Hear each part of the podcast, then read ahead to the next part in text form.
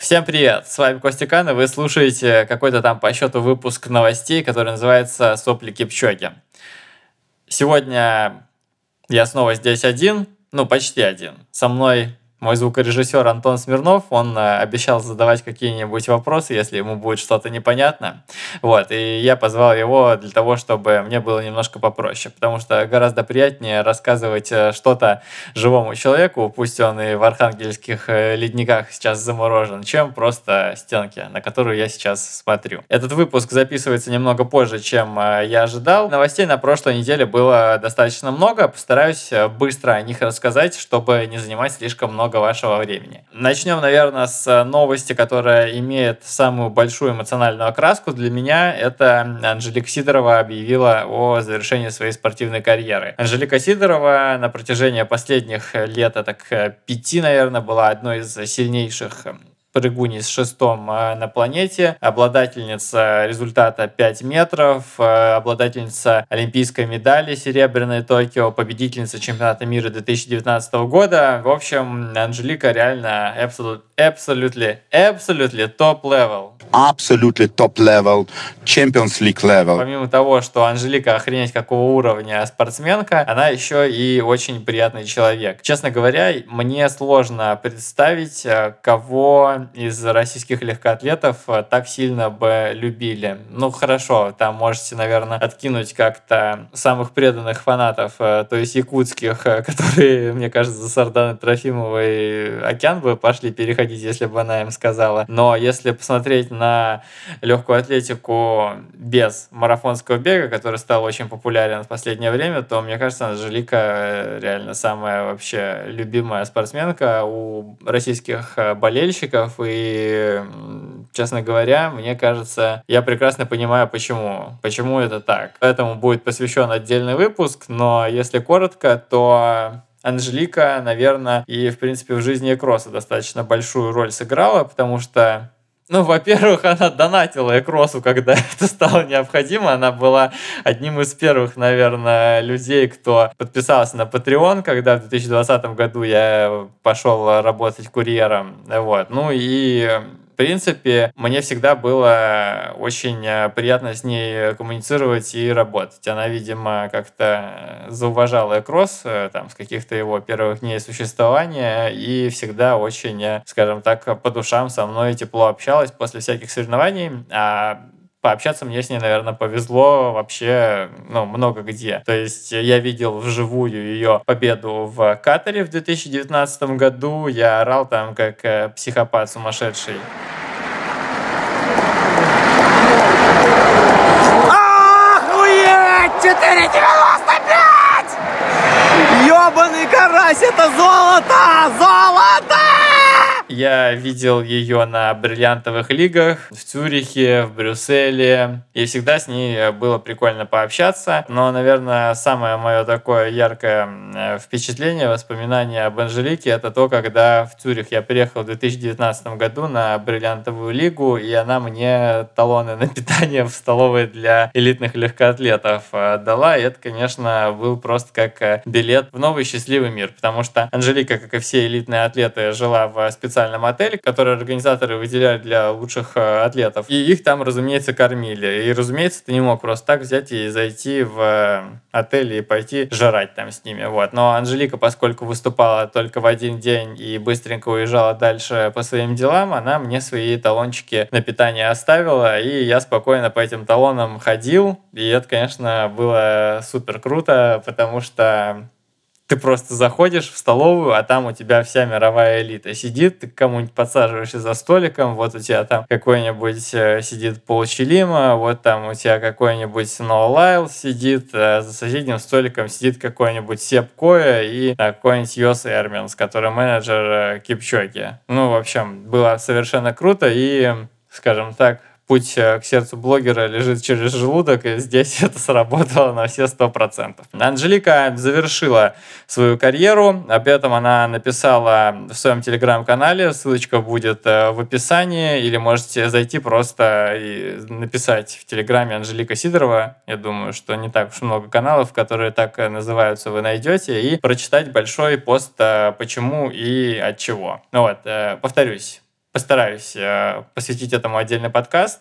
Если у Анжелики получится на этой неделе со мной созвониться, то мы с ней об этом поговорим обстоятельно. Анжелика, несомненно, была и является, наверное, большим драйвером популярности к российской легкой атлетике, потому что, повторюсь, это и атлет высочайшего уровня, и очень открытый, приятный в общении человек. И, конечно же, люди к ней тянулись, и все ее выступления, они в последние годы приковывали огромное количество любителей легкой атлетики. Надеюсь, что она найдет э, то, чем будет ей заниматься по душе. В общем, поговорим с ней об этом подробнее и едем дальше. Что касается соревнований, то соревнования вообще были просто на совершенно любой вкус на этих выходных. И я, наверное, начну со своей любимой, блин, темы, это с японских легкоатлетов, потому что они все никак не остановятся, и в Японии этих выходных снова был, э, ну, ну, разъеб был, что сказать. Потому что провели очередной забег на 10 тысяч метров. Это был э, чемпионат Японии. И сразу три человека в мужском забеге пробежали быстрее предыдущего национального рекорда. То есть э, победитель забега Казуя Шиоджири, вот такое вот имя замечательное у парня, пробежал десятку за 27.09.80. То есть вы понимаете, что это уже прям совсем в притирочку к 27-минутному рубежу. И понятное дело, вы сейчас можете сказать, а как же там Джо Клекер, а Вуди Кинкейд, там, а Грант Фишер, которые бежали уже из 27 минут так уверенно. Да, это все прикольно, но как бы это американцы, это японцы. И мы же, когда говорим о Японии, то в первую очередь вспоминаем марафонский бег, где они американцам везут охренеть как много. А тут они еще и на десятки к ним э, подбираются нравится, и, конечно же, это очень классно. И тут э, три человека сразу пробежали десятку в район 27 минут. То есть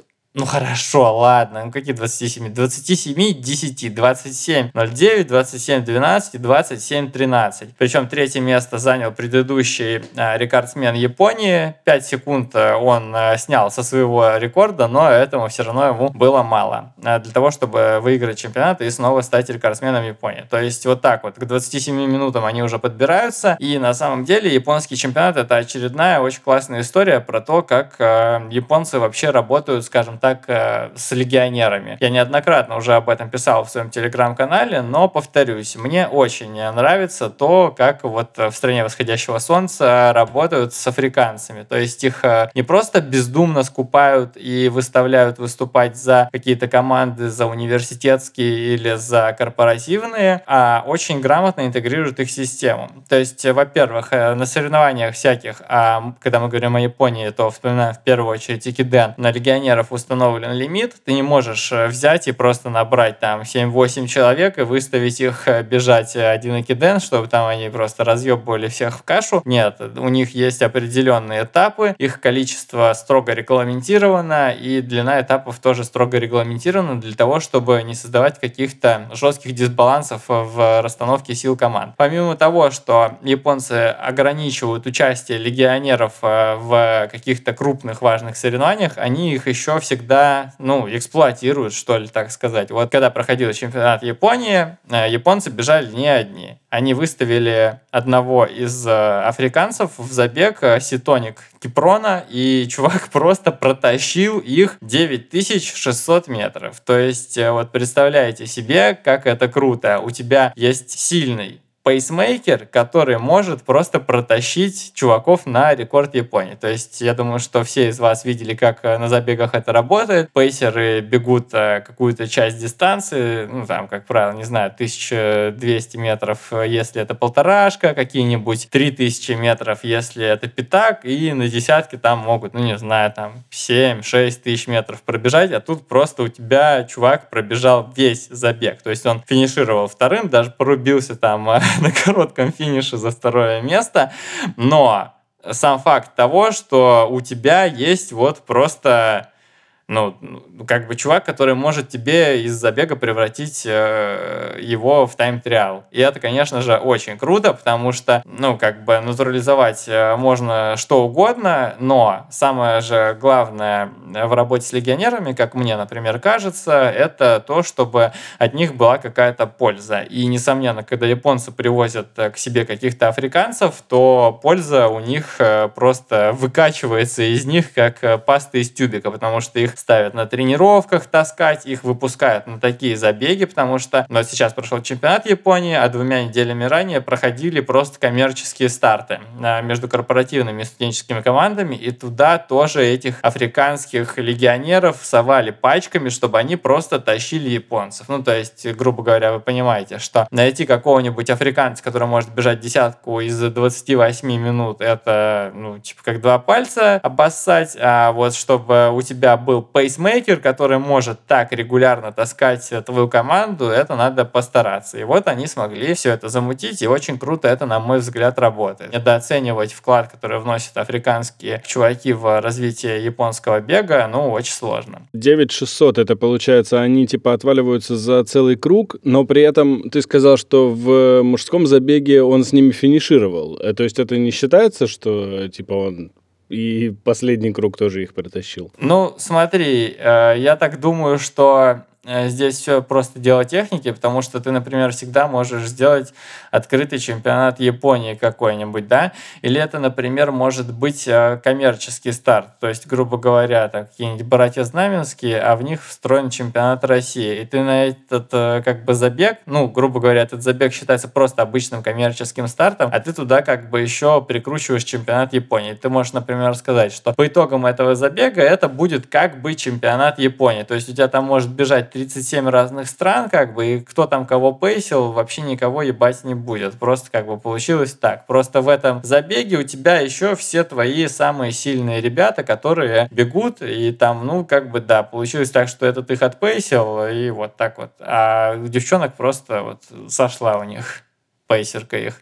И там, кстати, еще забыл сказать, там еще были огоньки все любимые, вейвлайты, так что у них там вообще был полный фарш по техническому допингу. Стоника они просто не посчитали. Да, и, кстати, прикол в том, что этот Стоник сам по личному рекорду пробежал 10 тысяч метров. Так пиздато парень их отпейсил, что сам по личнику дал. Что, наверное, самое поразительное в этом э, всем, что Япония в 2023 году по результатам своих своим на десятке на стадионы по результатам забегов на 10 тысяч метров э, занимает вообще в мире второе место. То есть в этом году, например, 37 японцев выбежали десятку из 28 минут. Только одна страна показала большее количество результатов из 28 минут. Это, конечно же, Кения. В Кении 58 человек выбежали из 28 в этом году.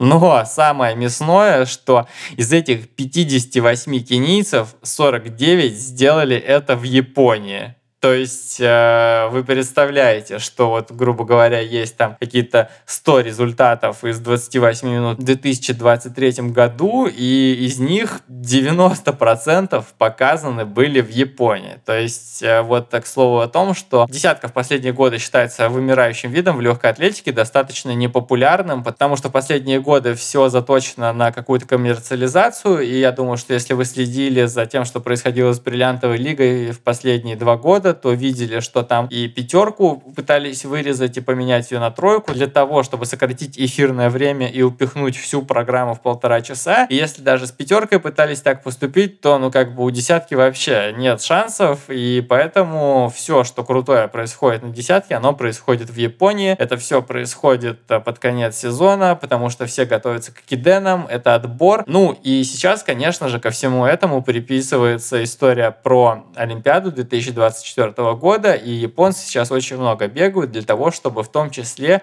отобраться туда, даже если не по прямому квалификационному нормативу, который, по-моему, что-то в районе 27.10 или 27.11 он, наверное, чтобы если ты не отбираешься по нормативу, то отбираешься по рейтинговым очкам. И когда ты видишь такую плотность результатов, когда ты видишь, что японцы бегают больше всех десятки просто потому, что в Японии есть эти стадионные десятки, там организовывают их и проводят. А для того, чтобы показывать какие-то результаты, надо, чтобы было хотя бы где показывать. И вот в Японии есть где показывать, и организаторы все это делают очень круто, и поэтому у японских бегунов будет больше возможности отобраться по рейтингу в Париж. И национальный чемпионат у них, конечно же, прошел не только у мужчин, но еще и у женщин, и там тоже было показано очень э, мощное время. Четыре женщины выбежали из 31 минуты в одном забеге.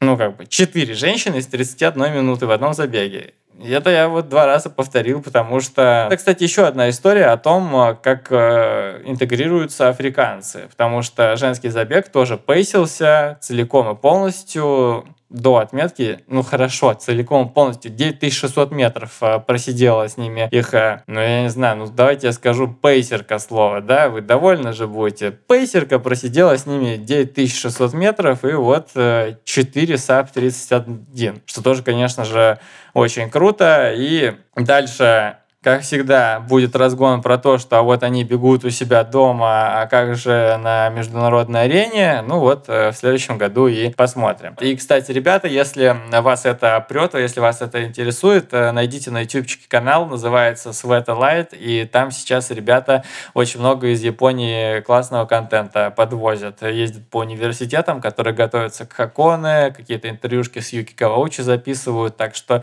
есть что посмотреть, и я думаю, что какой-то представитель представление о том, почему это так у них сильно качает, это вам даст с Японией закончили, двигаемся дальше. Дальше мы, наверное, отправимся на шоссе, потому что на прошлой неделе была Валенсия, я рассказывал о том, что это последний марафон года, шоссейный, топовый туда-сюда. Ну, конечно же, конечно же нет, потому что Ганалулу был на прошлых выходных, а на следующих выходных будет Абу-Даби, но ни Ганалулу, ни Абу-Даби не способны, конечно, сравниться с Валенсией. Один марафон, потому что он просто не такой прокачанный, а второй просто потому, что это на берегу океана, и там охренеть какая влажность, и еще и трасса не самая простая. В общем, э, такие вот дела. Но что интересно про Ганалулу? В Ганалулу в этом году были очень такие нехреновые призы, если что. Там бы давали 25 тысяч долларов кэшом за первое место, а еще у Ганалулу есть э, спонсор японская, не то, что она там золото добывающая, а, короче, просто чуваки там в Японии, какая-то компания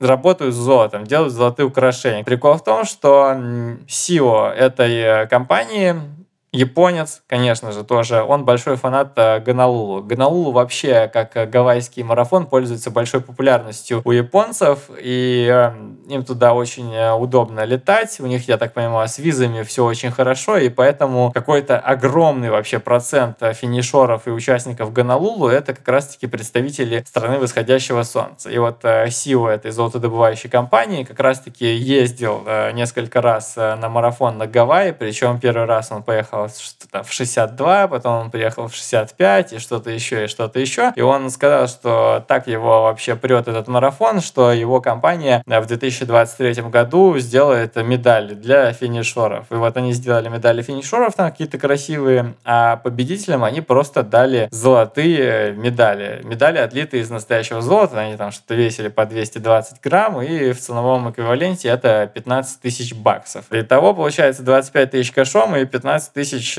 долларов вот такой вот э, медалькой. И, наверное, самое веселое, что произошло на марафоне в Гонолулу, это то, что его выиграл э, кенис Пол э, Лон Янгата. Но этот чувак, э, он известен э, не только тем, что он дважды побеждал марафон в Париже, но и том, что он э, в последние годы зашкварился и получил почти что двухлетний бан. За Фурсимит он, кажется, 19 месяцев отсидел, вышел и вот э, вернулся и вернулся, ну, сильнее, не сильнее, но как бы денег он заработал не херово. Я просто вспомнил, что несколько лет назад я читал какой-то разгон по поводу того, что организаторы мейджоров э, не приглашают к себе атлетов, у которых были плохие истории с антидопингом, а тут вот такой вот э, бывший допер приехал и всех там нахлобучил. Но как бы, ладно, грубо говоря, что он там свое получил, но могли бы его, наверное, и не звать, особенно когда речь идет о таких э, крутых э, призах. Кстати говоря, у Ганалулу вообще есть еще и спутники забеги, и там, как это, знаете, в футболе есть э, фраза матч day, по-моему. А вот здесь я бы это сказал, наверное, race day там, или как это еще назвать, потому что за день до марафона в Ганалулу проводят шоссейную милю, и это, конечно же, просто райское, наверное, наслаждение для профессиональных легкоатлетов, которые бегают средние дистанции, потому что, как я прочитал в Твиттере у одного американского легкоатлетического журналиста Джона Галта из letsrun.com, он сказал, что если бы я был профессиональным легкоатлетом, я бы просто мечтал, чтобы меня каждый год возили в Гонолулу. Это как бы середина декабря, уже такая сраная зима, ты едешь на Гавайи, тебя, тебя туда привозят, э, оплачивают дорогу, оплачивают проживание, еще и платят денег за приезд, а еще ты там и выиграть что-то можешь, и ну, действительно райское наслаждение. И за день до старта они проводят вот эту милю, там всегда очень много болельщиков, там достаточно много больших э, звезд американских, ну, например, в этом году э, милю выиграл Ярод Нугус, человек, который установил рекорд на миле на стадионе, один из лучших э, майлеров США, но и, в принципе, один из лучших майлеров э, мира. Он там и с Инги Бриксоном на некоторых забегах пытался бороться, и, в принципе, мог бы даже, наверное, одержать победу, если бы был чуть посильнее, но не суть. Туда приезжает Мэтт Центровец, туда приехал Хопс Кеслер, который в Риге выиграл чемпионат мира по шоссейному бегу и установил, так сказать, мировой рекорд по бегу на милю на шоссе. И, то есть, э, было за кого поболеть, было все весело и интересно. И самое, наверное, веселое в этой миле шоссейной это то, что там гандикап есть. Потому что они запускают девчонок на 30 секунд, кажется, раньше, чем парней, и в конце как обычно, начинается просто тотальное месилово, потому что на последней сотке у тебя просто бежит э, такая куча людей, парни с девчонками в перемешку, там эти догоняют этих, там что-то кто-то пытается кого-то обогнать, кто-то бежит медленнее, и начинается вообще полный замес. И вот в этом году Ярод Нагус э, выиграл у Ники Хилдс э, гандикап, так что э, стал тотальным красавчиком. Короче, на Гавайях классно, и что самое прикольное, у меня же есть подписчики читатели кросса из Японии. Это Ксения Румянцева, в первую очередь, с которой мы подкаст записывали. Я думаю, надо его, наверное, даже оживить и засунуть в преддверии Экидена куда-нибудь. Вот. И Ксения там как раз со своей подругой в комментариях под постом про Гонолулу обсуждала о том, как же классно было съездить на Гавайи и как это э, вообще их э, проперло. То есть, э, не вру, не врет Гарын, не подводит. Гонолулу топовый марафон. Если вы живете в Японии, то сгоняйте в следующем декабре. Мне кажется, круто очень. Да, кстати, одним из титульных спонсоров э, Гонолулу марафона является японский этот авиаперевозчик Japan Airlines, э, или как-то там он называется. У них даже есть свой стенд гигантский на Экспо. Вот, короче, классно.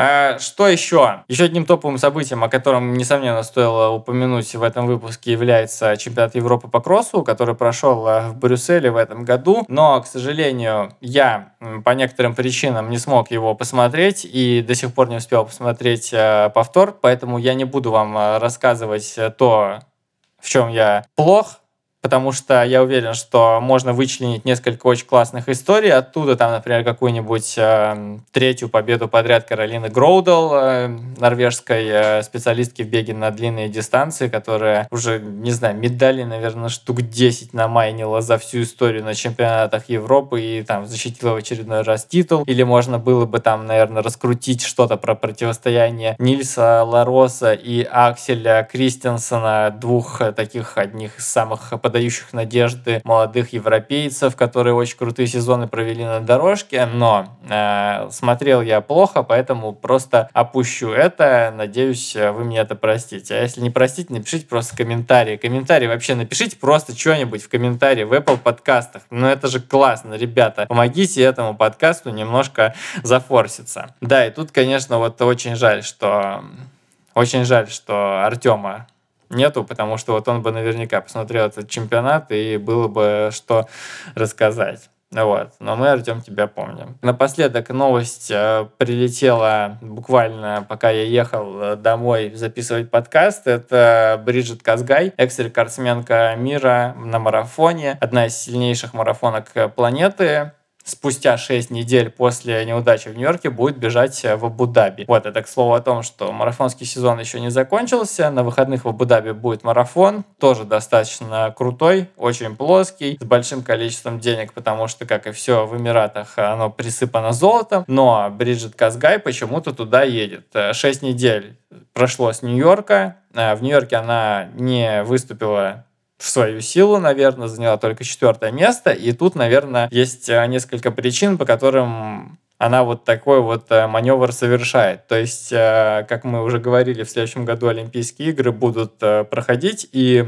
кстати, да, Федерация легкой атлетики Кении на этой неделе показала приблизительные составы своей сборной на марафоне. И это, конечно, просто нечто, потому что они показали состав сборной из 20 человек, 10 парней и 10 девушек. И было объявлено, что в январе все это скукожится до 10 э, человек, будет по 3 человека в основном составе и по 2 в запасе. И вот, видимо, у Брижит Казгай начинает припекать жопу, что она в этот основной состав не попадет из-за того, что она, во-первых, она в апреле в Лондоне херово пробежала, то есть не пробежала, она просто сошла там. И в Нью-Йорке она тоже проиграла, там, например, Хелена Бири, своей соотечественнице, границы, то есть э, как бы есть на кого посмотреть. Кенийцам у них, наверное, вообще нет никогда проблем с тем, кого отправить э, на Олимпиаду, поэтому Бриджит Казгай, видимо, нужно показать какой-то очень хороший результат э, в Эмиратах, благо трасса там позволяет, бежать там можно быстро. Я думаю, что все помнят, как бы, что Дубай был некогда одним из самых быстрых марафонов, поэтому если в Абу-Даби у Казгай получится хорошо пробежать, я думаю, она свое место как-то в сборной выгрызет. Ну, а если она там обосрется, если она туда едет чисто за бабками, то, наверное, конечно, и шансы она свои на попадание в марафонскую сборную подрежет. Это было все, наверное, о чем хотелось рассказать на этой неделе. На следующей неделе снова услышимся. С вами был Костя Кан. Вы слушали подкаст «Сопли Кипчоги». Ставьте оценки там, где вы слушаете, пишите комментарии. Любые совершенно критика конструктивная приветствуется даже больше, чем какие-то хвалебные рецензии. И с вами здесь еще был Антон Смирнов, который помогает мне заниматься монтажом этого подкаста и который э, является моим э, молчаливым, но очень внимательным собеседником. Всем пока!